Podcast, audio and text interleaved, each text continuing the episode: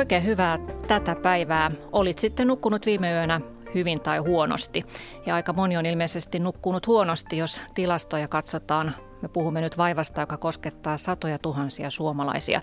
Kroonistunutta unettomuutta sairastaa arvioiden mukaan 10-15 prosenttia suomalaisista ja miljoona suomalaista puolestaan ainakin ajoittain potee unettomuutta. Tämähän on suorastaan kansantauti tämä unettomuus. Tervetuloa Leini Peltonen ja Susan Piil. Kiitos. Kiitos. Leeni Peltonen, sä oot tosiaan Kotiliesi-lehden entinen päätoimittaja ja nykyinen mediayrittäjä ja sulta ilmestyi aikaisemmin tänä vuonna Valvomo-niminen kirja. Siinä sä kerrot, että millaista on elää unettomana tässä kiireisessä maailmassa. Kolmen lapsen äitinä, puolisona, päätoimittajana, iäkkäiden vanhempien tyttärenä, siskona, esimiehenä, työkaverina. Miltä se tuntuu? Yhdistää nämä roolit siihen vähäunisuuteen? No onhan siinä paljon kaikenlaista. Elämä on ollut aika täyteläistä ja, ja, ja aika ajoin kiireistäkin. Ja unettomuus tekee siihen sitten semmoisen oman lisämausteensa. Mm.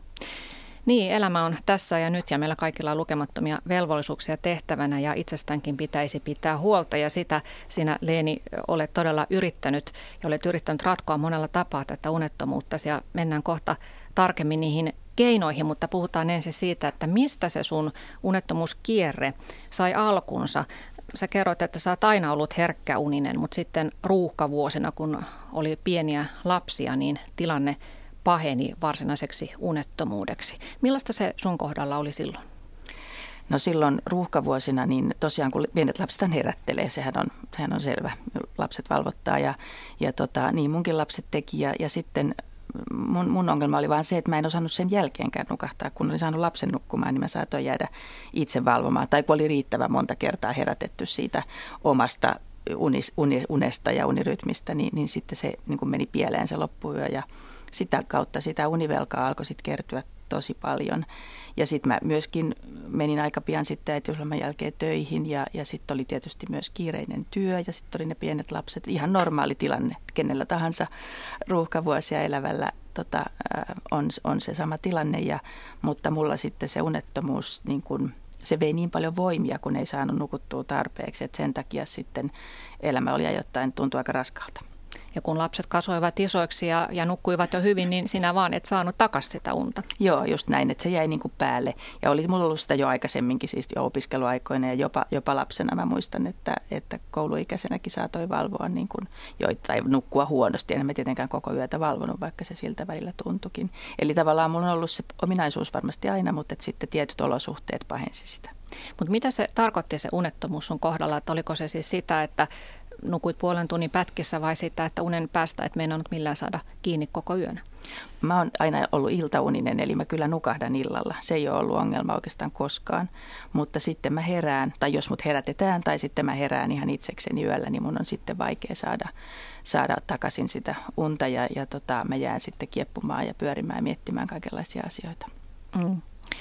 No millaisia ihan fyysisiä oireita sulle vähäunisuus on aiheuttanut? Miltä se tuntuu kehossa? Se tuntuu tosi monella tavalla. Se, mä oon sanonut, että aivoissa on niin kuin unihiekkaa, siis pää tuntuu tosi tahmeelta, ajattelu on, on niin kuin normaalia, tai siis verrattuna siihen, että kun on nukkunut hyvin, niin ajattelu on hitaampaa ja semmoista tahmaisempaa ja, ja luovuus kärsii niin kuin ideointikyky ja semmoinen, mitä nyt toimittajan työssä tosi paljon tarvii, niin sen niin kuin huomasi, että, että nyt ei ole ihan paras päivä, jos on nukkunut liian vähän. Sitten se tekee hermostuneemmaksi, kärsimättömämmäksi, jotenkin niin kuin herkemmäksi, että saattaa olla itkuherkkä tai, tai ottaa, niin kuin, ottaa asiat raskaammin kuin, kuin, kuin silloin, kun on hyvissä voimissa. Se on aika, musta aika loogista, että jos ei ole niin kuin ihan voimia kaikkeen, niin silloin se päivä tuntuu monin tavoin raskaammalta. Mm. Ja sä kirjoitit kirjassasi myös, että myös semmoisia ihan, ihan tuota fyysisiä, että oli lihaksiin särki ja iho tuntui niin kuin ohuelta ja liian kosketusherkältä ja silmiä kirvelee ja että on semmoinen vähän huono olo Joo, koko ajan. kyllä, kyllä. Kun on niin kuin, kyllähän varmaan jokainen sen olon tietää, että joskus jokainen on nukkunut liian vähän syystä tai toisesta. Niin, mm. niin tota, semmoinen, semmoinen olo, että kun se jatkuu pitkään niin kuin viikkokausia ja kuukausia niin peräkkäin, niin, niin se vaan niin kuin kasautuu. Mm. Ja sä kirjoitit myös, että unettomuus on nakertanut sun itsetuntoa ja vienyt elämästä ilon. Joo. Miten se itsetuntoon vaikuttaa? No se vaikuttaa sillä tavalla, että, että kun ei tunne oikein olevansa voimissaan, niin ei, ei ole tavallaan semmoinen, ei ole semmoinen vahva olo, että kyllä mä nyt tästä selviän, vaan päinvastoin päivät saattaa tuntua semmoiselta selviytymistaistelulta, että, että jaksaanko mä nyt ja pärjäänkö mä. Ja että se vie niin kuin, tekee niin kuin heikoksi tietyllä tavalla.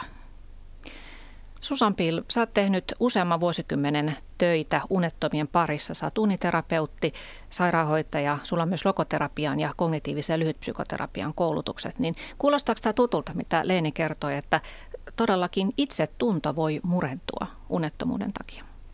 Joo, kyllä, ilman muuta. Että se vaikuttaa ensinnäkin siihen tunnepuoleen, eli pitkäkestoinen unettomuus aiheuttaa ihan selkeästi niin kuin masennusta ja ahdistustakin, että – ja kyllä niin kuin Leeni sanoi, että kyllä se, se on hyvin semmoista taakan vetämistä päivästä toiseen, niin se, se ei ainakaan itse tuntua mitenkään auta.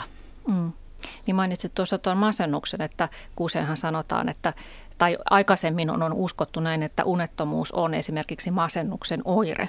Ja ensimmäiseksi, ja varmaan vieläkin paljon mm. epäillään, että no sinähän olet pohjimmiltasi masentunut, kun et kerran nuku. Mutta nykyään se on kääntynyt niin, että, että tämä nähdään jo ihan omana sairautena. Kyllä, näin on. Että, ja unettomuus voi sitten saada aikaan masennusta ja ahdistusta, että varmaan 30 prosenttia kärsii ahdistuksesta, 30 prosenttia masennuksesta, eikä tiedä aina, että onko unettomuus sitten masennuksen tai ahdistuksen seurausta vai, vai onko se tullut unettomuuden myötä sitten. Mm.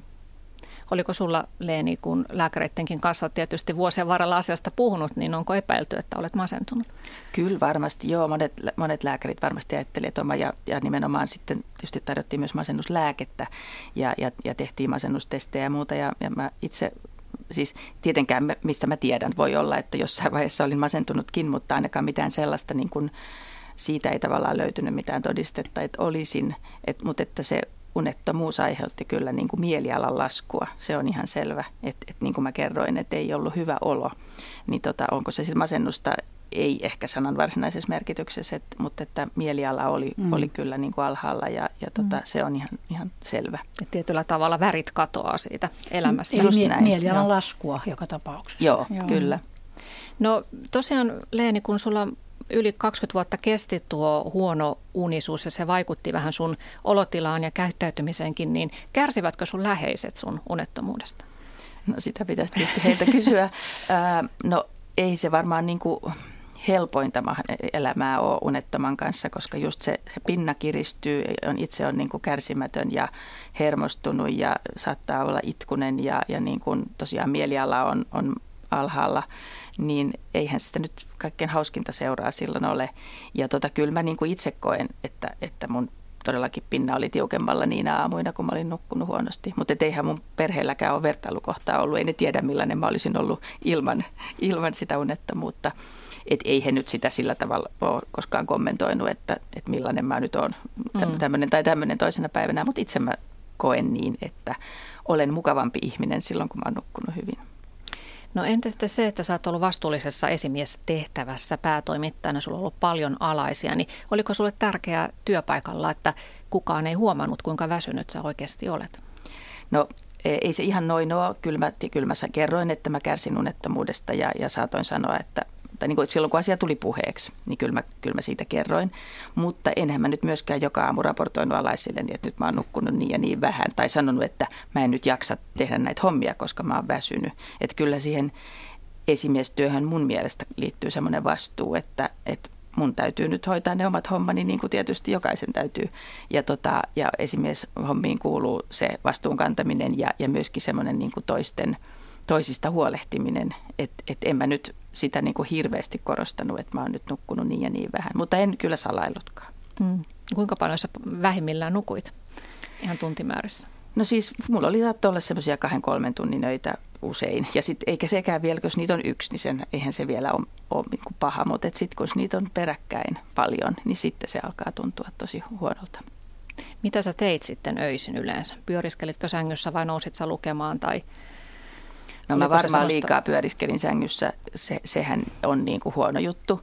Ja tota, olin mä kyllä siitä sen neuvon kuullut jo sitten jo, en muista milloin ensimmäisen kerran, että ei pitäisi jäädä sinne sänkyyn, mutta et sitä mä en niin kuin systemaattisesti kyllä noudattanut ennen kuin sitten sain uusia ohjeita. Ää, eli pyöriskelin sängyssä ja sehän on tosi ahdistavaa sitten todella ne ahdistavat ajatukset hyökkää päälle silloin aamuyön tunteina. Ei sitä turhaan sanota suden hetkeksi. Niin tota, joo, kieriskelin sitten välillä. Mä nousin lukemaan tai yritin jotain, yritin jotain rentoutusharjoituksia, mutta ne, niin kuin, en osannut tehdä niitä niin, että ne olisi auttanut. Ja tuostahan se kierre juuri syntyy, että kun yöllä on niitä tuskasia pitkiä tunteja ja kun aamu tulee, niin kaikki näyttää taas paremmalta se päivä vie mennessään. Asia ei ehkä mieti niin paljon ja sitten tulee taas se uusi yö ja sille ei välttämättä sitten tosiaan vuosikausiin tapahdu mitään se tilanteelle. Susan Pil. Niin ajattelin sanoa vaan sitä, että kun siellä sängyssä makaa, niin tietysti sitä unta voi tulla enemmän kuin pari-kolme tuntia, että se kokemus siitä unesta on sitten vasta silloin, kun on niin kuin syvemmissä univaiheissa. Mutta aivot kun on oikein väsyneet, niin kyllä sitä niin unta tulee, mutta se on hyvin kevyttä ja heräilyjä on paljon. Mm. Et, mutta yli, yli, ylipäänsä kannattaa, niin jos huomaa, että sitten kerta kaikkiaan se uni, uni ei nyt tule, niin silloin se on se ylösnoususääntö hyvä. Eli sitä kutsutaan tämmöistä stimuluskontrolliksi, että, että se sänky sinänsä voi olla sitten jo huono, huono ärsyke sille, että, tota, että nyt mä makaan täällä ja se ahdistaa vaan entistä enemmän ja silloin tota, se nostaa sitä vireystaso niin korkealle, että kannattaa nousta pois sieltä. Nyt aivot yhdistää sen siihen huonoon aivot, Joo, ja silloin siitä se lähtee toiminnalle unettomuuskin, että, että tavallaan se sänky on jo sinänsä niin kuin huono, huono ärsyke silleen, että ahaa, tapu, että mä en taaskaan nuku tuolla. Mm. Et siksi se sohvalle meno olisi niin aika hyvä, että ottaa tyynyn ja peiton mukaan ja menee sinne loikoilemaan. Niin mäkin olen huomannut, että mä nukun usein esimerkiksi autossa, siis silloin kun en itse aja, niin mä nukun tosi hyvin, ja tota, tai junassa mm. tai milloin missäkin niin kuin kulkuvälineessä. Ja tämähän niin kuin kertoo just siitä, että siinä kun ei odota nukahtavansa, mm. ei ole mitään paineita, niin nukahtaa tosi mm. helposti. Ja se just tukee tätä, että se oma sänky ei välttämättä sit aina ole se paras paikka Joo. nukkua, vaikka pitäisi olla. Ja sitten sit siinä on myöskin se, että monet, monet sitten rentoutuvat TVn ääressä – illalla ja sitä tor- torkkumista ja unta tulee siinä jo sitä aika paljon ja sitten kun pitäisi mennä nukkumaan, niin sitten onkin, onkin tota, vaikea nukahtaa ja, ja se uni on huonoa. Mutta tämä, tämä tuota vartin sääntö, että jos ei vartissa tuuni, niin sitten pitäisi nousta ylös. Niin entäs jos on niin väsynyt, että ei niin kuin millään voisi mm. kuvitella nousevansa ylös, mutta ei vaan tule sitä unta? Joo, me puhutaankin tämmöistä ylösnoususäädöstä enemmänkin kuin vartin säännöstä siinä mielessä, kun 15 minuuttia saattaa olla niin kuin aika lyhyt monelle unettomalle. Et, et sitten vasta kun se tulee se semmoinen selkeä tunne, että nyt, nyt, nyt kerta kaikkiaan tästä tunnesta ei tule mitään, sitten mä nousen sieltä pois. Mutta, mutta se on totta, että jotkut on niin kuoleman väsyneitä, että ei jaksa niin kuin nousta sieltä ja silloin olisi hyvä ehkä nousta vaikka siihen sitten istumaan siihen vuoteen laidalle. Et sitä on tutkittu, että semmoista ihmistä, jotka on sänkyyn sidottuja niin kuin sairaalassa esimerkiksi, niin kuin sängyn pääty nostetaan vaan ylös, niin se jo auttaa siihen, että, se, että ollaan niin kuin pystyasennossa. Niin usein se auttaa jo sinänsä. Että ja sitten vasta kun alkaa nukuttaa, niin sitten lasketaan se tai käydään siihen niin kuin pitkäkseen sit siihen sänkyyn. Niin, mäkin muistan sellaisia tilanteita, että on joskus ollut niin väsynyt, että ei todellakaan jaksa lukea. Mutta että mä menen sinne sohvalle ja mm. mä pidän vaan semmoisen himmeen valon ja mä saatan ottaa niin kuin kirjan käteen, mutta mä en edes avaa sitä. Se on mulle joku sellainen niin kuin ehdollistuma varmaan, että se kirja on niin kuin sellainen turva, turva silloin yöllä, vaikka mä jaksaisin sitä edes lukea. Tai sitten mä luen niin kuin ihan muutaman rivin ja silmät on niin väsyneet, että ei, jaksa lukea. Mutta mulle ei esimerkiksi musiikin kuuntelu sovi, että se on mulle jotenkin niin stimuloiva, että vaikka mä oon kokeillut kaikkia hirveän rauhoittaviakin, niin yöllä niin se jotenkin ne tulee, se musiikki tulee niin tonne suoraan aivoihin. Mm. Ja tota, mulle se ei rauhoita, mutta monelle, monelle muullehan se toimii, että just kuunnella jotain aaltojen ääniä tai, tai semmoista hyvin, hyvin niin kuin rauhallista musiikkia. Ää, jotkut katselee televisiosta vanhoja jotain niin kuin, mukavia sarjoja, semmoisia, jotka ei ole liian stimuloivia, niin, mutta mä en myöskään televisio, jotenkin se, sekin on mulle niin kuin liian ikään kuin valveilla oloa, se television katselu. Susan Pil, myös sinulta on ilmestynyt muutama vuosi sitten tietokirja Unen taidot, missä on paljon konkreettisia neuvoja, että mitä voi tehdä, niin vielä tähän ylösnousemiseen, niin, niin siellähän oli neuvottu, että voi tavallaan etukäteen jo vähän valmistella sitä, että yöllä tulee nousemaan, että on laittanut valmiiksi sinne jonkun himmeen lampun sinne olkkariin tai, tai termarissa jotain kamomilla teetä tai tällaisia, että, että se olisi helpompaa se ylös Kyllä, joo. Unentaidot kirjasta tuli muuten nyt kolmas painos vuosi sitten, että se oli mm. se viimeinen painos siitä, joka on tullut. Ja siellä on sitten ohjeita kaikenlaista, mutta siinä oli se idea siinä, että voi niin kuin valmistautua siihen pikkuset, jos mä nukun nukun sitten huonosti, niin sitten mä menen sinne ja siellä on valmiina vaikka tyyny ja filtti tai ottaa sitten oman peiton mukaan ja kupillinen kamomilla teetä ehkä siinä voisi sitten auttaa ja joku syö jonkun pienen keksin tai jonkun tämmöisen ja sitten joku tämmöinen, täytyy löytää niin omia aisteja rauhoittava keino. Että joillekin se on lukeminen, joillekin se on sitten musiikki ja joillekin se on vaan esimerkiksi hengitysharjoitukset, joka voisi olla ihan hyvä. Mutta tyynnyttää sitä oloa ja ajatella, että okei, kun mä en nuku, niin ei se auta mitään, jos mä makaan siellä sängyssä. Että mä voin maata yhtä hyvin täällä tai istua. Mm. No, mitä unettomuus aiheuttaa ihmiselle, kun se jatkuu pitkään? Kyllä, silloin paljon ensinnäkin se vaikuttaa heti niin kuin meidän kognitiivisiin toimintoihin, eli jo yhden yön valvominen vaikeuttaa niin kuin muistia ja, ja keskittymistä ja havainnointia ja uuden luominen on tosi hankalaa, että ymmärtää hyvin leiniä, että ei mitään ehkä juttua pystynyt helposti tekemään, kun tota on, on nukkunut huonosti. Ja pitkään jatkuessaan se vaikuttaa ihan fyysisesti sitten aiheuttamalla sairauksia, esimerkiksi sydän- ja verisuoni sairauksia.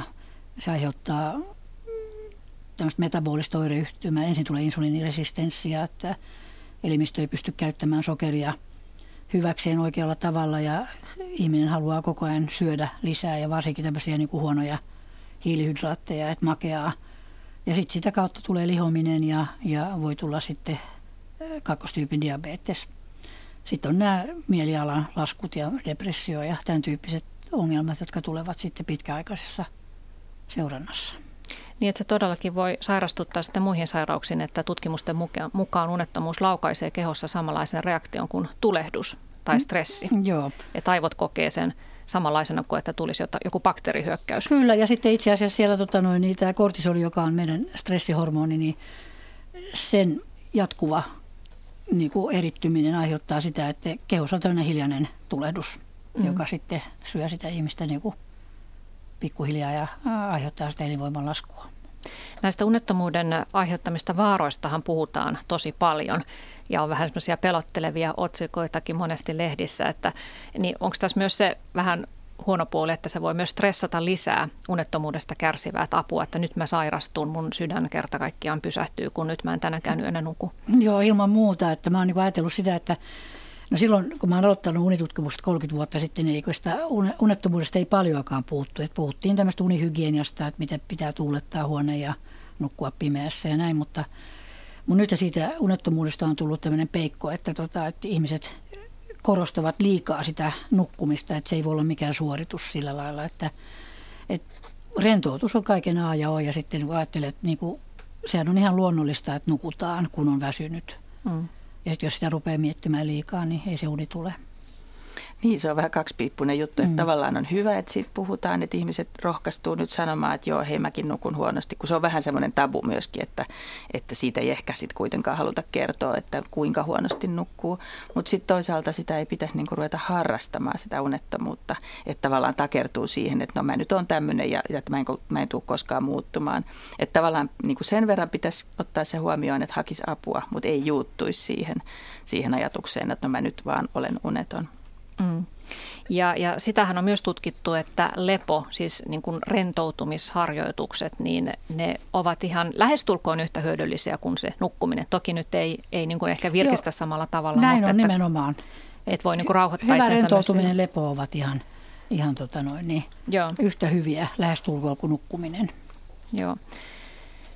Joo, tietysti se, että kun tästä, tästä unesta ja kahdeksan tunnin virkistävästä unesta on tullut vähän semmoinen vaatimuskin nykyihmiselle, että se on yksi tämmöinen ö, lisävaatimus, että näin olet tehokas mm. mallikansalainen, näin sinun pitää nukkua, niin se voi myös tietysti sitten aiheuttaa semmoista ahdistusta ja, ja vähän niin kuin semmoista syyllisy, syyllisyyttäkin, että mä en nyt kykene tähän vaatimukseen.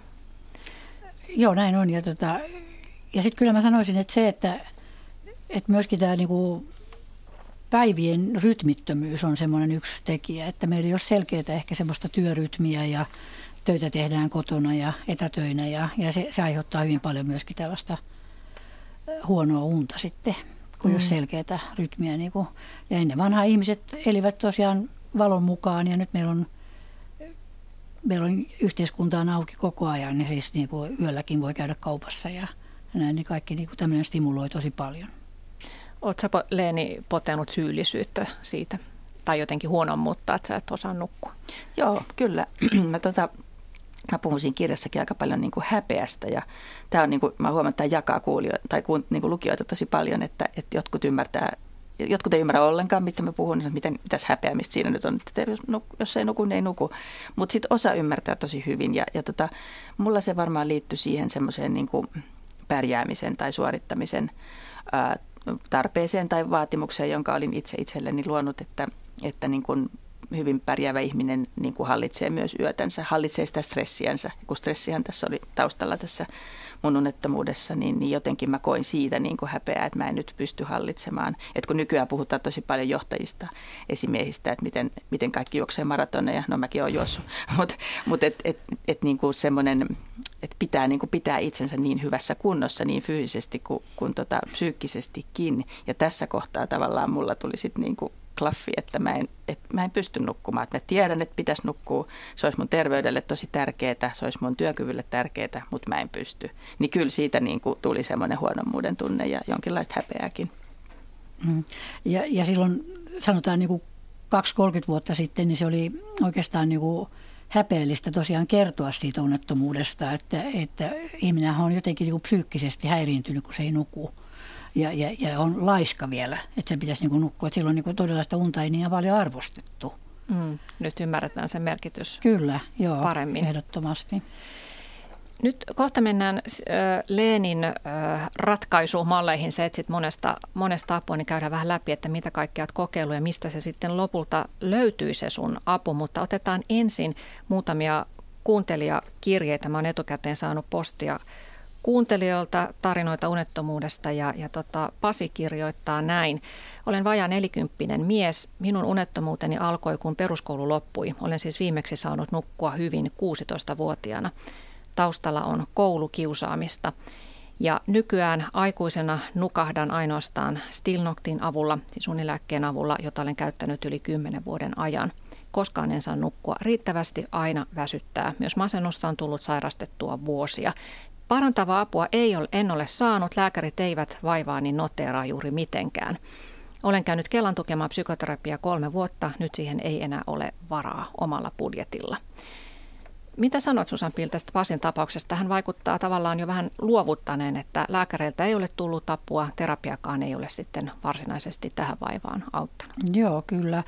Ja, ja ilmeisesti unilääkekään ei sitten auta, koska tota, sitä on pitkään käytetty ja silti uni on huonoa. Että nyt varmaan kyllä kannattaisi sitten ehkä kääntyä asiantuntijan puolelle niin kuin lääkkeen vaihdoksessa ja tutkia sitä tarkemmin, mitä se uni sisältää. Että siellähän voi olla sitten jonkunlainen unihäiriökin olemassa, josta ei tiedä. Ja, ja nyt hän on ilmeisesti käynyt kuitenkin sen psykoterapian läpi, että varmaan on käsitelty vanhoja asioita. Että tässä hänen tapauksessaan keskittyy sitten tähän unen korjaamiseen ja opettelemalla niin kuin hyviä – rentoutuskeinoja ja, ja tietoisen läsnäolon menetelmiä, eli hyväksyvää tämmöistä terapiaa. Et siinä mielessä, että mä hyväksyn, että mulla on ollut tällaista ja, ja sitten lähteä tästä eteenpäin. Aina voi kääntää uuden lehden ja lähteä niin kuin hoitamaan itseään sitten eri, niin kuin tavallaan eri tasolla. Mm. No sitten eläkkeelle jäänyt toimittaja Ilpo Rytkönen otti muuhun yhteyttä ja hän kertoi, että hänellä unettomuus alkoi laihdutusprosessista. Läski kyllä lähti, mutta niin lähtivät sitten yöunetkin. Telimistö meni jotenkin sekaisin, koska hän laihdut, laihdutti varsin rajulla tavalla ja sen seurauksena Ilpo ei ole nukkunut kunnolla 30 vuoteen. Nuk- nukahtaminen on erittäin vaikeaa ja tulee paljon sitten heräämisiä yön aikana, eikä uni tunnu virkistävän millään. Ja hänellä on jatkuvasti vähän niin kuin kuumeinen olo normaalia flunssaa on tilasta vaikea enää erottaa. Ja, ja Ilpo epäilee, että syynä on univajeen aikaansaama tulehdustila hänen kehossaan ja hän on joutunut jopa jäämään työkyvyttömyyseläkkeelle tämän takia. Mitä sanot Susan Pil tällaisen tapauksen, että on todellakin kolme vuosikymmentä jatkunut tämä? Mm, tosi, tosi hankala tilanne varmasti ja uskoisin, että siinä on käynyt niin, että voimakas laiduttaminen on nostanut niin paljon näitä stressihormonien määrää, että tota, hän on sitä varten nukkunut huonosti e, ja ei varmaan ollut ideaalia laiduttaa näin nopeasti, että se on ollut aika monen stressi elimistölle. E, aina voi olla joku laukaseva tekijä, mutta nyt täytyisi varmaan miettiä sitä, että ensinnäkin, että onko se mm, paino pysynyt alhaisena, että, että onko, onko tullut lihomista lisää, että voiko siellä olla joku yöllinen unihäiriö, esimerkiksi uniapnea, joka, joka voi herättää koko ajan. Ja sehän aiheuttaa nimenomaan tämmöistä hidasta tulehdusta myöskin, että jatkuvat heräilyt on paljon pahempi kuin semmoinen, semmoinen uni, joka niin kuin kestää niin kuin muutaman tunnin ja sitten herää. Et se on aina parempi nukkua yhtäjaksoisesti joku pätkä kuin se, että on jatkuvaa heräilyä. Se voi viitata sitten tietysti johonkin muuhunkin unihäiriöön. Et mm-hmm. Lähtisin kyllä tota hänen, hänen asemassaan niin kuin hoitamaan sitä sit jossakin pyytämällä lääkäriltä niin kuin unitutkimusta ja, ja sitten ihan katsoa sitä, että mikä siellä on. Että ei kannata heittää pyyhettä kehään Ei vielä. missään tapauksessa, että, että tota, vaan joutuu aktiivisesti hakemaan itse sitä hoitoa. Että. Hmm. Ilpo kirjoittaa olevansa ihan samaa mieltä kuin unitutkija Markku Partinen, joka on Ylenkin haastattelussa todennut, että, että lääkärit hoitavat usein väärin unettomuutta, että moni lääkäri ei vieläkään usko, että unettomuus voi olla primaarisairaus ja että ensimmäisenä tyrkytetään depressiolääkkeitä tai sitten bensoja tai, tai uni- ja nukahtamislääkkeitä. Ja, ja hän kertoo, että kun hän ensimmäisen kerran vuonna 1994 meni psykiatrilta pyytämään lähetettä psykoterapian unettomuuden takia, niin, niin tota, psykiatri oli sanonut, että, että hoidetaan tämä lääkkeillä. Ja vielä tänä keväänä, kun hän kävi, kävi jälleen psykiatrilla, niin tämäkin ehdotti, että nyt pitäisi lisätä unilääkkeiden määrää. Että tota, hän ei siihen sitten suostunut, mutta mutta tuota, lääkkeisiin aika paljon vielä turvaudutaan. Mutta mm. sitten mä haluan kertoa myös, että eräs mieskuntelija otti minuun myö- myös yhteyttä ja hän muistutti, että, että lääkkeet joskus ovat todellakin paikallaan, että, että hänen mielestään univaikeuksista kärsiviä usein syyllistetään ja, ja kehotetaan vaan menemään johonkin ryhmäterapiaan, mutta, mutta että hän itse on saanut avun ö, lääkkeistä, että hän parikymmentä vuotta kärsi unettomuudesta, joka paheni vuosi vuodelta huolimatta säännöllisistä elämäntavoista ja sitten Lopulta hän jotenkin vain hyväksyi sen unettomuuden, mutta sitten työterveyslääkäri puuttui asiaan ja, ja tutkitutti hänet perinpohjaisesti ja hän piti pari viikkoa unipäiväkirjaa ja pääsi myös psykologin pakeille. Ei löytynyt mitään masennusta ja hänelle sitten määrättiin 25 milligrammaa triptyyliä iltaisin ja sen jälkeen hän on kuulemma aivan ensimmäisestä yöstä lähtien nukkunut aivan loistavasti ja tästä on nyt neljä vuotta, että hän kokee, että hän ainakin sai sitten avun lääkkeestä. Joskus se voi niin, käydä. Nyt, nyt tota noin, ei, ei kannata varmaan mainostaa mitään lääkettä. No joo, että, joo sanoin tuon nyt tuossa. Että siinä mielessä, siinä mielessä nämä lääkkeet ei ole mikään ratkaisu ja, ja tota, mainitsemasi lääke on kuitenkin tämmöinen keskushermostoa rentouttava joo. lääke, että, että sitä käytetään paljon kivun hoidossa ja voi toimiakin, mutta, mutta se on aivan selvää, että, että kyllä lääkärit nyt, nyt käypähoitosuositus on uudistunut tänä vuonna ja siinä mielessä pitkäaikaisen unettomuuden hoidossa niin nämä lääkkeettömät hoidot ovat paikallaan. Mutta, mutta sitten tietysti, jos on akuutti unettomuus, niin silloin tarvitaan ilman muuta sitten vaikka ensin, jos on joku elämän kriisi tai vakava tilanne, kauhean stressi, niin silloin, silloin ilman muuta niin kuin joku lääke voisi olla paikalla ja auttaa. Mutta missään tapauksessa ei pitäisi käyttää niin hyvin pitkään, mutta ei sitäkään voi syyllistää ketään, joka käyttää lääkettä. Jos se toimii hänellä hyvin, niin, niin tota, silloin kaikki on ok, mutta, mutta jos ajatellaan niin näitä nukahtamislääkkeitä ja muita tämmöisiä, niin kyllä niillä pitkäaikaisseurauksia on. Että kyllä se elinikä, elinjään ennuste on lyhyempi kuin niillä, jotka eivät käytä ja, ja kyllä aivoissa tulee muutoksia sitten pitkäaikaisessa käytössä. Niin niistä voi olla vaikea päästä eroon. Ja sitten. hyvin vaikea päästä eroon, joo. No niin, mutta mennään nyt sitten Leeni tähän sun polkuun ulos sieltä unettomuuden syöväreistä. Aloitetaan nyt, kun näistä lääkkeistä oli puhetta, niin niistä, niin tota, sä kirjoitat tässä sun valvomokirjassasi, että ilman unilääkkeitä sä et olisi selvinnyt viimeisistä 25 vuodesta. Mutta sähän et syönyt niitä suinkaan joka ilta, vaan sä olit kehittänyt tietynlaisen systeemin. Joo, se mun unettomuus ei ollut sellaista, että mä olisin jatkuvasti nukkunut tosi huonosti, vaan että se oli ajoittaista, hyvin oikukasta. Mä en koskaan tiennyt, milloin se huono tai hyvä jakso tulee. Mutta joo, en varmaan olisi selvinnyt kyllä ilman niitä, että niin vaativasta työstä ja, ja tosiaan kolmen lapsen äitinä ja kiireisestä elämästä, niin en, en, en niin oikein pysty näkemään, että miten mä olisin miten mä olisin pärjännyt ilman.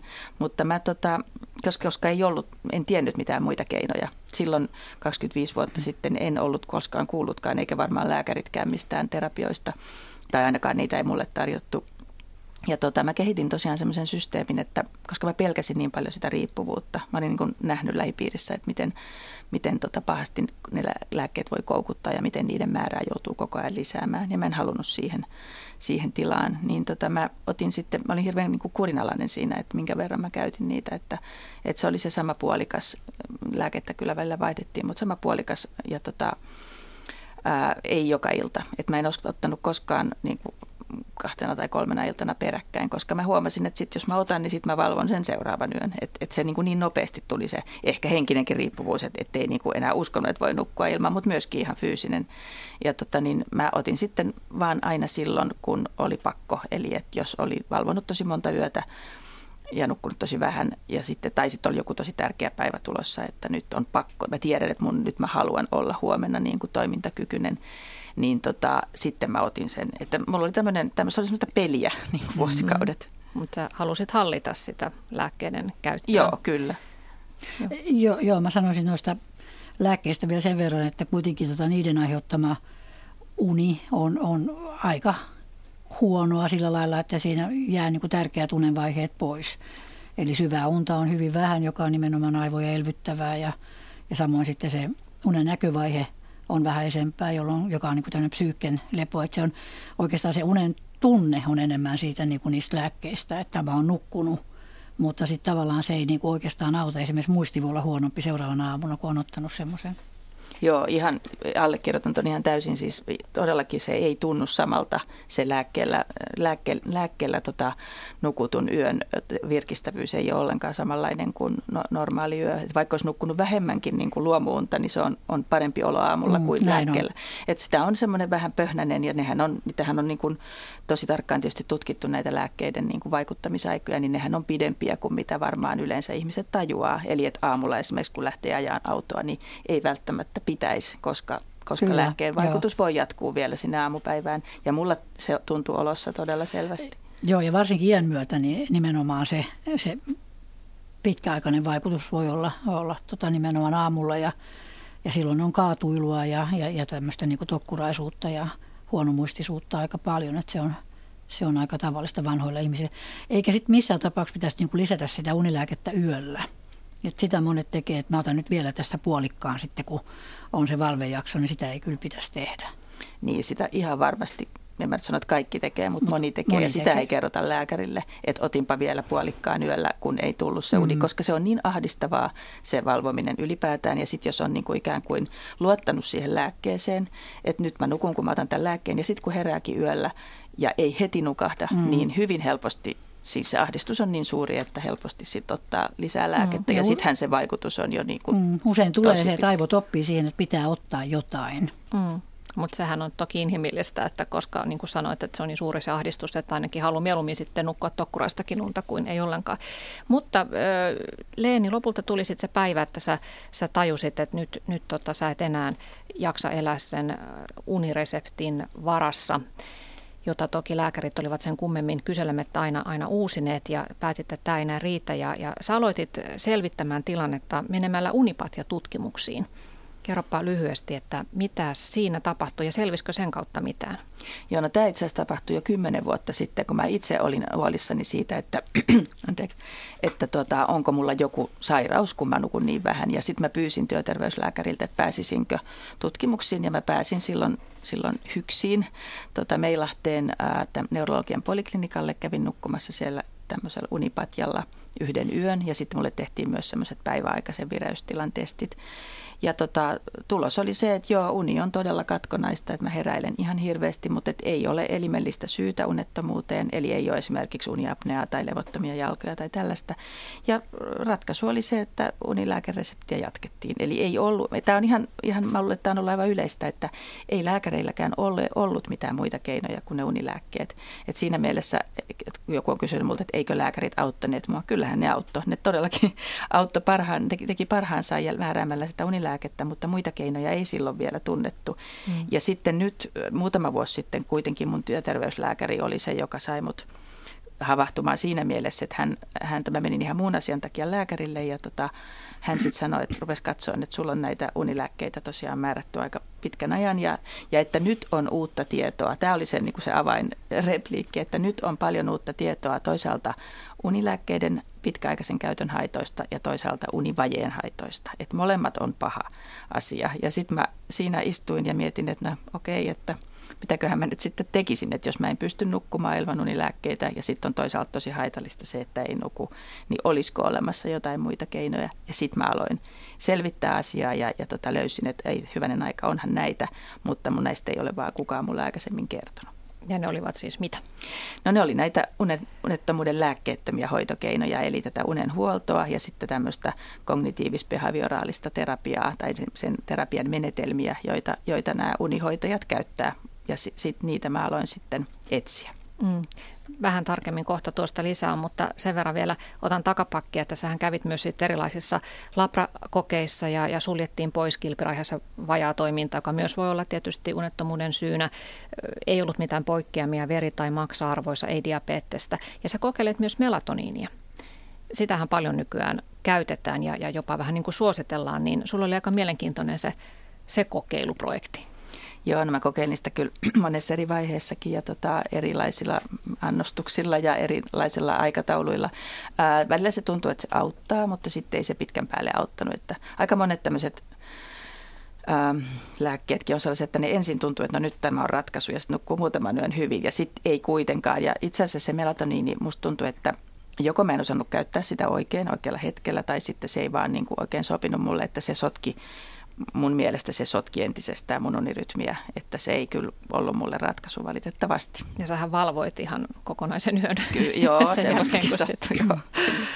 Niin, mitä Susa Niin, mä olin sanomassa siitä melatoniinista, että se ei ole niin sinänsä unilääke, mm. vaan sitä pitää käyttää niin pitempään ja sitten tiettyyn aikaan aina juuri silloin, kun kokee, että nyt on niin kuin lä- lähellä ollaan sitä niin kuin nukahtamisaikaa. Siitä otetaan semmoinen tunti pari taaksepäin ja otetaan se – lääke aina samaan aikaan. Ja se tahdistaa sitä unta ja se aloittaa sitten sen nukahtamisen. Et se sopii semmoisille ihmisille, joilla on niinku vaikea nukahtaa.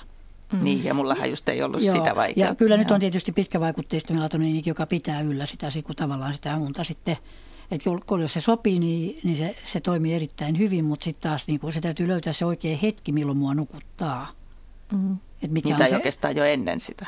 Eikö niin, niin, kun se otetaan jo niin, paljon niin ennen sitä, mm. milloin tota, mulla on niin todennäköinen nukahtamishetki. Mm, pitää tuntea se oma, oma rytmi. Joo, se oma, oma uniporttinsa, joka niin liittyy meidän tämmöisiin biologisiin rytmeihin. Mm. No sitten Leeni, sulle suositeltiin myös mielialalääkettä. Sitähän käytetään nykyään paljon myös unettomuuteen ilman, että olisi, olisi masennusta siinä varsinaisesti taustalla. Niin, niin sä kävit aikamoisen kamppailun itsesi kanssa, että sä et olisi niitä halunnut ottaa, mutta kokeilit myös niitäkin. Miten Kokeilin joo, ja nehän on, niin kuin, niillähän on ollut ihan hyviä, niiltä on, niillä on saatu hyviä tuloksia, että ne on varmastikin pit, pitkäaikaisessa käytössä varmaan parempi ratkaisu kuin ne perinteiset unilääkkeet. Ää, mä kokeilin niitä, mutta mä jotenkin No tämä olisi varmaan enemmän mun tämmöistä omaa niin kuin, niin kuin henkistä, henkistä kamppailua. Tosiaan tuntuu hölmöltä, että mä en ole masentunut, syönkö mä sitten masennuslääkkeitä koko loppuelämäni. No siitähän ei itse asiassa ole kysymys, että noissa, noissa tavallaan se unettava vaikutus on niin kuin, perustuu siihen, että sitä käytetään tosi pieniä määriä. Mutta joka tapauksessa mä sitten olin kuitenkin niin kuin ajatuksena tuntui paremmalta se, että ne pääsisin niillä lääkkeettömillä keinoilla eteenpäin. Että mä niin kuin halusin kokeilla, että opinko mä nukkumaan, kun olin sitten lukenut siitä, että, että se on mahdollista. Niin jotenkin sitten se olisi, olisi, niin kuin, olisi ikään kuin jättänyt sen asian puolitiehen, jos mä olisin tyytynyt siihen. Ja kun nekään ei sitten kuitenkaan pitkä, pitkän päälle riittänyt pitämään mua mm, unessa. Mm. Että aluksi tuntui, että nekin auttoi, just niin kuin se melatonin ensin tuntui, että auttoi, mutta ei sittenkään. Niin sitten mä, mä päätin, että no mä nyt luovun myös näistä ja kokeilen, että löydänkö apua muilla keinoilla. Mm. Niin sä kirjoititkin kirjassa, että mielialalääkkeellä niin muutama kuukausi meni tosi hienosti, että nukuit aivan loistavasti, mutta sitten yhtäkkiä huomasit taas herääväsi silloin kolmelta neljältä aamuilla, että se vaikutus sitten lakkasi. Mutta sitten menit uniklinikka-tutkimuksiin ja sieltä sait vihdoin sitten diagnoosin. Mikä se oli? Joo, diagnoosi on toiminnallinen unettomuus, joka on, joka on se yleisin unettomuuden laji. Ja se tarkoittaa just sitä, että ei ole mitään fyysistä syytä, että on niin kuin korvien välissähän se syy on. Eli, eli tota, tavallaan sen oman ajattelun vääristymää ja semmoista niin kuin vääränlaista ehdollistumista siihen, siihen niin kuin huonoon uneen. Ja, tota, ja se oli mulle sitten tavallaan helpotus tietää, että okei, tässä se nyt on se syy ja tähän on olemassa hoito ja hoitokeinoja. Ja, ja sitten samalta, samasta paikasta aloin sitten saada sitä apuakin. Et siinä on hirveän olennaista se, että, että kokee, että nyt mua kuunnellaan, että voin luottaa tähän lääkäriin, joka mua hoitaa, tai oli se sitten hoitaja, unihoitaja tai lääkäri tai sairaanhoitaja, niin se on ihan hirveän tärkeä asia unettomalle, että, että on semmoinen luottavainen tunne, että uskaltaa luopua niistä lääkkeistä, koska se on tosi pelottavaa, kun on tottunut luottamaan, just niin kuin Susan sanoi, että on jotain, mitä mä otan suuhun. Joku, joku on se ulkopuolinen tekijä, joka saa mut nukkumaan. Niin sitten, että uskaltaa päästää siitä irti ja alkaa luottaa siihen, että mä itse ihan omin keinoin pystyn nukkumaan. Niin se on iso askel. Ja, ja tota, siihen tarvitaan tosiaan sit niin kuin hyvää hoitosuhdetta ja, ja tota luottamusta siihen asiantuntijaan uniterapeutti Susan Pil, kuinka paljon sä törmät sun asiakkaissa nimenomaan tuohon pelkoon, että ei uskalla päästää irti niistä lääkkeistä? Joo, pelko on hyvin tavallinen, että se pelko on itse asiassa se koko unettomuuden syy sillä lailla, että mä pelkään mennä nukkumaan, että kun ei taaskaan tule. Eli meillä on niin vahva se ehdollistuminen siihen huonoon nukkumiseen, niin kuin Leeni sanoi, että mantelitumakkeet on niin aktiiviset heti, kun ne näkee vuoteen tai jonkun asia, joka liittyy niin kuin nukkumiseen, niin silloin heti elimistö aktivoituu, että apua, että tämä ei olekaan niin kuin hyvä asia. Ja sitten kestää, se täytyy niin aivot opettaa uudelleen kokonaan. Ja sitten voi luottaa siihen, että nyt mä en enää pelkää. Ja silloin, silloin on niin kuin myös mahdollisuus rentoutua. Ja nyt me päästään ihan viime metreillä siihen varsinaiseen, varsinaiseen pihviin, eli juuri tähän, että miten ne aivot opetetaan uudestaan – jotta olisi luottavainen olo, mm. että se uni tulee. Ja sitä tähän tarvitaan nyt sitten päiväsaikaa. Niitä asioita ei voi yöllä käsitellä, vaan se homma pitää käydä Joo, päivällä. kyllä, nimenomaan, että kartoittaa sitä omaa rytmiään, minkälainen se on ja onko mulla pieniä taukoja päivällä myös, jos mulla on hyvin stressaavaa, että mä voin pysähtyä kesken kiireiden ja tehdä tietoisesti jotain asiaa. Se tietoinen läsnäolo, tämmöinen mindfulness, tarkoittaa sitä, että mä olen tässä ja nyt sen sijaan, että mä koko ajan kiirehtisin eteenpäin – taikka vatvoisin menneitä. Että sitähän meidän aivot tekee koko ajan. Mutta milloin mä oon tässä, ja nyt se voi olla vain muutama minuutti kerrallaan, mutta on todettu, että tuommoinen 10-15 minuutin keskittyminen vaikka hengitykseen päivässä, niin se, se muuttaa aivojen toimintaa niin, että pystyy kontrolloimaan näitä tämmöisiä tahdosta riippumattomia ratoja sillä lailla, että ei ole niin reaktiivinen eikä niin, niin, niin sitten niin kuin käy koko ajan kierroksilla, että se, se nimenomaan tämmöinen yli vireisyys, mikä, mikä unettomuuteen liittyy, niin se, se rauhoittuu sitten. Eli oikeastaan tarvitaan niin kuin vuorokauden rytmittäminen, kehon ja mielen rentoutus. Et paljon muuta ei tarvita, koska unen taidot on olemassa siellä. Jokainen nukkuu jossain vaiheessa. Nimenomaan, että sitä rentoutusharjoituksia, niitä pitää tehdä päivällä ja rauhoittaa se päivällä mieli. ja luoda semmoinen oma, oma systeemi siihen, että mikä on se paras, paras tapa rentoutua. Leeni Peltonen, sähän hakeuduit sitten tosiaan Susaninkin vastaanotolle, uniterapeutin vastaanotolle, niin miten siellä, kun ajatellaan, että sä oot ollut sellainen suorittaja ja huolehtija ja sä oot töisin valvonut, kun sä oot pohtinut kaikkea, mitä, mitä kaikkea nyt onkaan taas edessä ja teetkö kaiken oikein, niin miten sä siihen, miten sä rupesit käytännössä opettelemaan nimenomaan päiväsaikaan sitä uutta ajattelua, että sä ootkin ihan riittävä ja, ja sä oot hyvä ja, ja sä, sä pärjäät? No toi ei ole tietenkään mikään pieni asia, eikä se tule mistään napista painamalla, mutta kyllä siinäkin mä todella siellä Susanin vastaanotolla koin, että no nyt mua kuunnellaan ja Susan kysyi just oikeat kysymykset, että no mitkä on ne asiat, jotka sua niin kuin ihan oikeasti huolettaa ja surettaa. Ja ne on niin kuin totta kai oman elämän kokemuksiin liittyviä ja, ja tota, eikä, ei niin kuin, tavallaan, ne oli aika pieniäkin kysymyksiä ja loppujen lopuksi lyhyitä hetkiä, mutta ne se käynnisti mussa, mun omassa ajattelussa semmoista, mä aloin itsekin vähän pohtia, että no miksi mä oon tämmöinen, miksi mun on niin tärkeää suorittaa, keneltä mä nyt haen sitä hyväksyntää. Ja, ja niin kuin tämmöisiä prosesseja, että tota, ne on, ne on niin kuin, niitä on vaikea kuvat niin kuin ehkä selittää tässä, mutta että jokaisella ihmisellä ne on tietysti erilaiset. Mutta ehkä se semmoinen itsensä hyväksyminen se lähti niin kuin pienin askelin etenemään siitä, että mä, mä riitän niin kuin vähän vähemmänkin täydellisenä. Ja sitten siinä oli ihan konkreettisia asioita, just tätä päivärytmiä, että päivä ei olisi ihan niin kiireinen. Että se ylivireystila, joka on niin kuin mulla ilman muuta se unettomuuden syy, se on tosi, osittain johtuu siitäkin, että mä helposti innostun asioista. Aika tyypillistä toimittajalle varmaan, että innostuu uusista asioista, lähtee niitä kovasti touhuumaan, niin aivot jää kerta kaikkiaan niin kuin, niin kuin pyörä jää päälle. Ja tehän kävitte läpi myös sitten siellä Susan ja Leeni yhdessä sun päiväohjelmaa ja, ja ravintoa, mitä sä syöt, minkälainen iltapala on hyvä.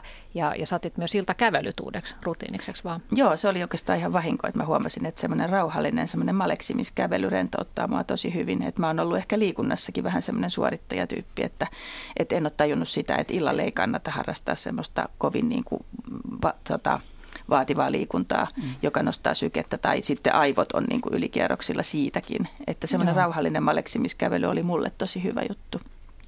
Mä sanoisin tästä vielä, että näitä, kun sä oot tämmöinen ylivireinen niin ollut tavallaan, niin myöskin on semmoisia, jotka on niin kuin alivirittäytyneitä ihmisiä, niin niille olisi ollut aika hyvä semmoiset niin kuin erilaiset niin kuin tanssi tai nopeat liikkeet ja sillä tehdä semmoista, niin kuin, että saisi niin semmoista niin kuin aktiviteettia. Siis että, illalla vai, vai ylipäätään? Ei, ei ylipäätään niin kuin mm. tavallaan, että stimuloi itseään. Että se tehdä niin kuin, jokainen, jokaisen täytyy löytää se mieleinen, mutta tämmöisessä niin kuin Leeni, niin se oli erittäin hyvä, että opetella semmoinen niin kuin maleksiminen ja, mm. ja tietoinen kävely Joo, just tämä, että pitää miettiä, että tarviiko niin. itse päiväsaikaan itse asiassa lisää virikkeitä, niin. jotta, se, et, jotta tulee normaali väsymys. Tässä on niin monta, monta variaatiota tässä unettomuudessa, mm. että täytyy niin kuin, joo, Niin varmaan niin kuin meillä työikäisillä on kyse siitä, että päivä on liian kiireinen ja sitten taas esimerkiksi vanhuksilla saattaa olla kyse siitä, että päivässä ei ole tarpeeksi aktiviteettia, jolloin se päivärytmi on sitä kautta niin kuin mm. vääränlainen. Ja sitten myöskin se, että, että jos kortisolia niin kuin tulee koko ajan lisää, niin silloin on, niin kuin käy kauhean kiihkeänä. Mutta jos sitä tulee liikaa, niin silloin tulee, että tavallaan lisämunvasta ei toimikaan, niin tulee tämmöinen burnout-tyyppinen pysähtynyt tila. Niin, mitä mä oon tavannut unettomissa myöskin, että se on sitten jo mennyt niin kuin sinne toiseen laitaan. Mm. Että niin kauan on hyvä oikeastaan vielä, kun on sitä aktiviteettia. mutta sitten, Mut ei yöllä. mutta ei yöllä, joo. Mutta sitten kun se pysähtyy se tilanne, niin sekin voi olla semmoinen niin tosi, tosi vaikea hoitaa. No unettomuushan voi olla myös merkki siitä, että, että ihminen ei tavallaan elä syvimpien arvojensa mukaisesti, että siinä elämän tyylissä mättää joku, että, että, tota, että tavallaan semmoinen ei itse tietoisesti vielä ymmärrä, että mun pitäisi muuttaa jotakin elämässä, että semmoinen epämääräinen tyytymättömyys hän voi viedä yöunet ja pitäisi olla rohkeutta selvittää, että mitä siellä tyytymättömyyden takana oikeastaan on, niin millaisia kysymyksiä pitäisi itselleen asettaa, jos, jos tota, ei oikein tiedä, että mistä se tyytymättömyys johtuu ja, ja että jos ei tunnista niitä omia arvoja. Mm. Et kyllä se kannattaisi miettiä ehkä sit sitä, että, tota, että mikä, mikä mulle on tärkeintä elämässä. Et esimerkiksi yksi arvo, jonka, jonka mukaan mä voisin sitten elää. Ja sitä voi niinku tutkia, että onko se sitten niinku perhe, ystävät, terveys, työ ja, ja miettiä niinku vähän sitä, että miten mä sen sitten niinku hoidan, onko mulla joku tarkoitus. Mm. Että se voi olla niin kuin tavallaan hetken tarkoitus, että mun tarkoitus on nyt esimerkiksi puhua täällä, mutta mun tarkoitus on va- varmaan ehkä se, että mä hoidan itseäni tai sillä, että mä pidän huolta itsestäni. Että se itse myötätunto on myös tosi tärkeä, että, että vaikka tilanne olisi mikä, niin kuitenkin niin kuin minä olen itseni paras ystävä. Että, että mä katson peiliin, mä saat hyvä minä, että niin kuin Leenikin opetteli sitä, että mä olen riittävä. Ja, mm. ja sitten meillä suomalaisilla on se tapana, että me soimaamme itseämme tosi paljon kaikesta ja syyllistämme. Että tavallaan antaa itselleen anteeksi ja, ja myöskin sitten suhtautuu kiitollisuudella niihin hyviin asioihin, mitä elämässä on ollut. Että ei aina vaan mieti, että kun mä saisin vaan jotain nyt, kun mulla olisi vaan paremmin. Että mullahan on voinut olla jo tosi mm. paljon hyvää. Kun osaa arvostaa niin. niitä. Mm, ja myös sen miettiminen, että kun tunnistaa se, että mikä minulle on tärkeintä, että teenkö minä käytännössä sitten sen Teenkö asian me... eteen jotakin Kyllä, vai onko joo. se vaan ajatus? Ja myös jos ei voi muuttaa jotakin, niin silloin täytyy niin kuin vaan hyväksyä se kärsimys. Että kaikkea mm. ei aina voi muuttaa. No Leeni, sullahan tämä, tämä pohdiskelu nimenomaan johti siihen, tai minä tiedän, oliko, oliko se suoraan tästä seurasta, mutta sähän jätit sitten sun päätoimittajan työsi ja, ja stressi siinä mielessä sitten väheni huomattavasti elämässä, niin minkälainen ratkaisu se on nyt jälkikäteen mietittynä ollut sun unettomuuden kannalta? No siitä on nyt vuosi aikaa, kun mä, mä olin loppujen lopuksi neljän lehden päätoimittaja siinä vaiheessa, kun mä sitten läksin. Ja tota, no kyllä uni parani, täytyy myöntää, että kyllä, koska se to, totta kai se päivän kiireisyys ja stressi oli mulla ehdottomasti se yksi syy. No ei yrittäjänkään elämä ole stressitöntä ja elämä muutenkaan. Ainahan tulee elämässä jotain, joitakin stressiasioita, mutta nyt mä ehkä pystyn suhtautumaan niihin toisella tavalla, että et, et, en ajattele, että mun pitäisi olla täydellinen nukkuja. En tule koskaan olemaankaan mikään supernukkuja. Mä olen herkkäuninen edelleen, mutta mä niin kun, mua ei ahdista se yö. Mä, mä niin kun pystyn suhtautumaan siihen niin, että no välillä on parempia öitä välillä huonompia ja, ja eikä se mitään. Mm. No antakaa vielä molemmat vähän vinkkejä, että, että miten sitä sitten illalla, kun kysymys on monella just siitä, että ajatukset pyörivät. Sä Susan kirjoitat sun kirjassa, että keskimäärin, äh, ihminen ajattelee keskimäärin 60 000 ajatusta päivässä. Mä en tiedä, Joo. miten tämä on laskettu, mutta, mutta jos saman verran menee sitten yöaikaan, niin ei ihmekään, että siinä on vähän vaikea niin. rauhoittua. Niin ja sitten vielä, että jos tulee semmoisia negatiivisia päähänpinttymiä, että hei nyt mä en taaskaan nuku apua, nyt tästä ei taas tule mitään, taas mä oon huomenna ihan väsynyt, mä en selviä. Tämmöisiä niin kuin pyörittää, niin Joo, kogni- mikä, mikä keinoksi sitten? Kognitiivisen terapian idea on just se, että loitonnutaan pikkusen näistä omista ajatuksista ja katsotaan niin ulkoapäin, mitä mun, päässä, mitä, mitä mun päässäni liikkuu, mitä mun mieli tuottaa minulle. Että onko ne kaikki aina negatiivisia ajatuksia vai onko ne tämmöisiä pelkoajatuksia, ennakkoajatuksia, ne voi luokitella ja katsoa vähän itseään ja suhtautua niihin niin kuin sillä ystävällisesti, että aha, siellä meni taas tämmöinen huonommuusajatus, että taas sä olit niin kuin huono ja surkea tässä ja vähän niin kuin naurahtaakin niille ja katsoa, että siellä se ajatus on. Että se ajatusten hyväksyminen ja sitten pikkuhiljaa niin kuin ehkä niitä voi muuttaa neutraalimmiksi sillä lailla, että, että, tota, että ja ainakin sanoa, että minulla on ajatus, että en nuku tänä yönä. Että sehän ei ole totta, koska me ei tiedetä aina sitä, että onko se totta. Mm. Että ei samaistu siihen Että ei samaistu siihen niin. ajatukseen, vaan huomaa, että se on taas tämmöinen ennakkoajatus. Mm. Ja se on yksi sellainen keino, mitä kannattaa kokeilla. Mm.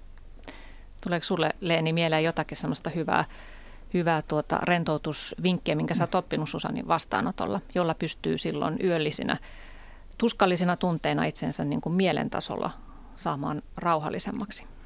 No niitä on tietysti monia ja tuossa Susanin kirjassa on tosi hyviä vinkkejä, mutta tota, hengitysharjoitukset on aika hyvä, että siinä niin kuin vähän rauhoittuu yksinkertaisesti hengittämällä, rauhoittaa mm. itsensä ja, ja tota, ehkä niin kuin ylipäätään mä sanoisin, että, että kannattaa hakea apua näihin asioihin, että ei, ei pidä jäädä niin kuin yksin vatvomaan, että, että tähän on saatavissa apua ja tukea.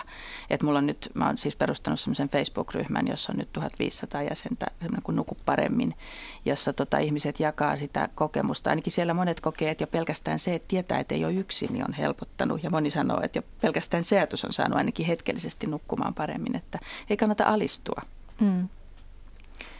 Ja myös Uniliitolla oli näitä Joo, Uniliitolla ryhmiä. on tämmöisiä unettomuusryhmiä, joihin voi hakeutua. Ne on ilmaisia ja syksyllä alkaa taas uudet ryhmät, että sinne voi hakeutua ja ottaa yhteyttä Uniliittoon, niin sitä kautta saa, saa sitten vinkkejä. Hmm.